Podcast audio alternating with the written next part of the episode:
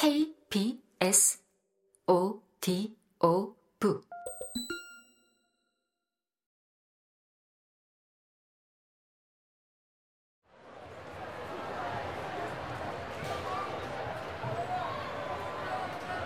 7월 15일 프랑스가 월드컵 우승을 차지했고 별들로 넘치는 하늘 아래서 프랑스가 두 번째 거머쥔 별을 기리느라 전국이 들썩였다. 나는 무신부어와 함께 결승전을 본 뒤 저녁을 먹으러 작은 아프리카 식당에 갔다.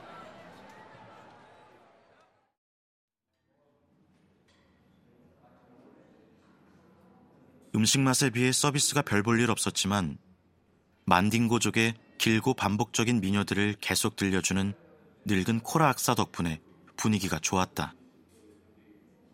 무신부와는 나보다 먼저 장래가 촉망되는 젊은 아프리카 작가의 안락 의자에 앉았다.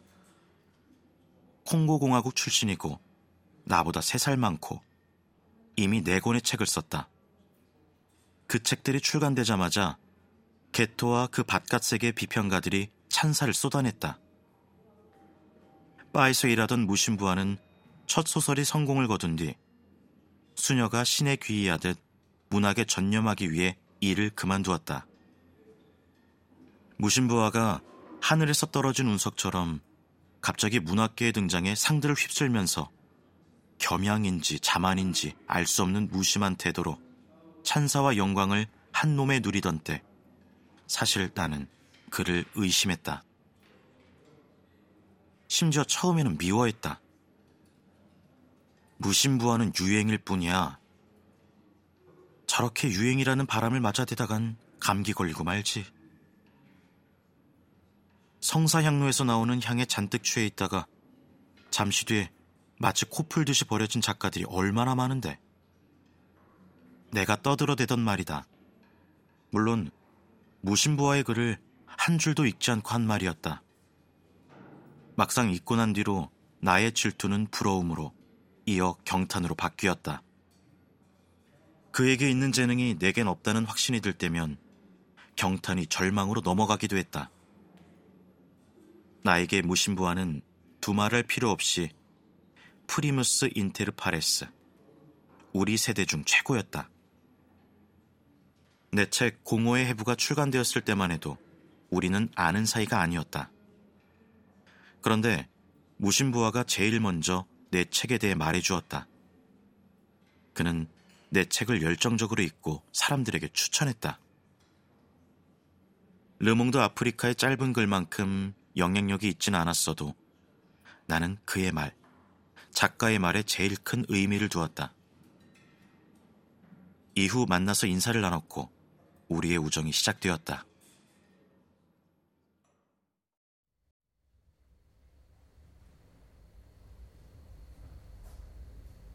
우리는 같은 책을 읽었고 같이 거부했고 사소한 의견 차이를 보이기도 했고 공통된 열정을 품었고 건강히 대립하기도 했다.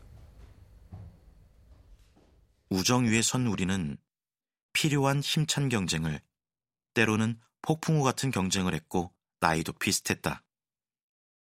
이질적이고 경이로운 밤의 행렬을 함께 끝없이 배회했다. 하지만 그 어떤 것보다 우리를 이어준 것은 문학이 삶의 자기 목적성을 구현한다는 우리가 공유한 필사적인 믿음이었다. 그렇다고 문학이 세상을 구원한다고 생각한 건 아니다. 그보다 문학은 우리가 세상에서 도망가지 않을 수 있는 유일한 방법이었다. 그날 축구가 끝난 뒤 저녁을 먹는 자리에서 나는 나를 놓아주지 않는 사람 얘기를 꺼냈다. 누구라고? 티시 엘리만. 몰라, 처음 들어. 책은? 비인간적인 미로라고? 비인간적인 것의 미로. 나는 그 책의 시작 부분을 낭송했다. 제일 먼저 예언이 있었고 왕이 있었다. 그리고 소용없다. 무신부와는 엘리만을 아예 모르지 않는가? 나는 그에게 줄거리를 내가 그 책에 대해 알고 있는 보잘 것 없는 부분이라도 말해주기로 했다. 하지만 곧 그것이 불가능함을 깨달았다. 비인간적인 것의 미로는 그 이빨이 나를 안으로부터 갉아먹는 식인 이야기였다. 말할 수 없고, 잊을 수 없고, 그렇다고 침묵할 수도 없는 이야기. 잊을 수 없고, 말할 수도 없고, 침묵으로 돌릴 수도 없다면 무엇을 할 수 있을까? 비트겐슈타인이 이런 것에 대해 해놓은 말이 있던가? 비트겐슈타인은 말할 수 없는 것에 대해서는 침묵을 지켜야 한다고 했다. 좋다. 받아들이자.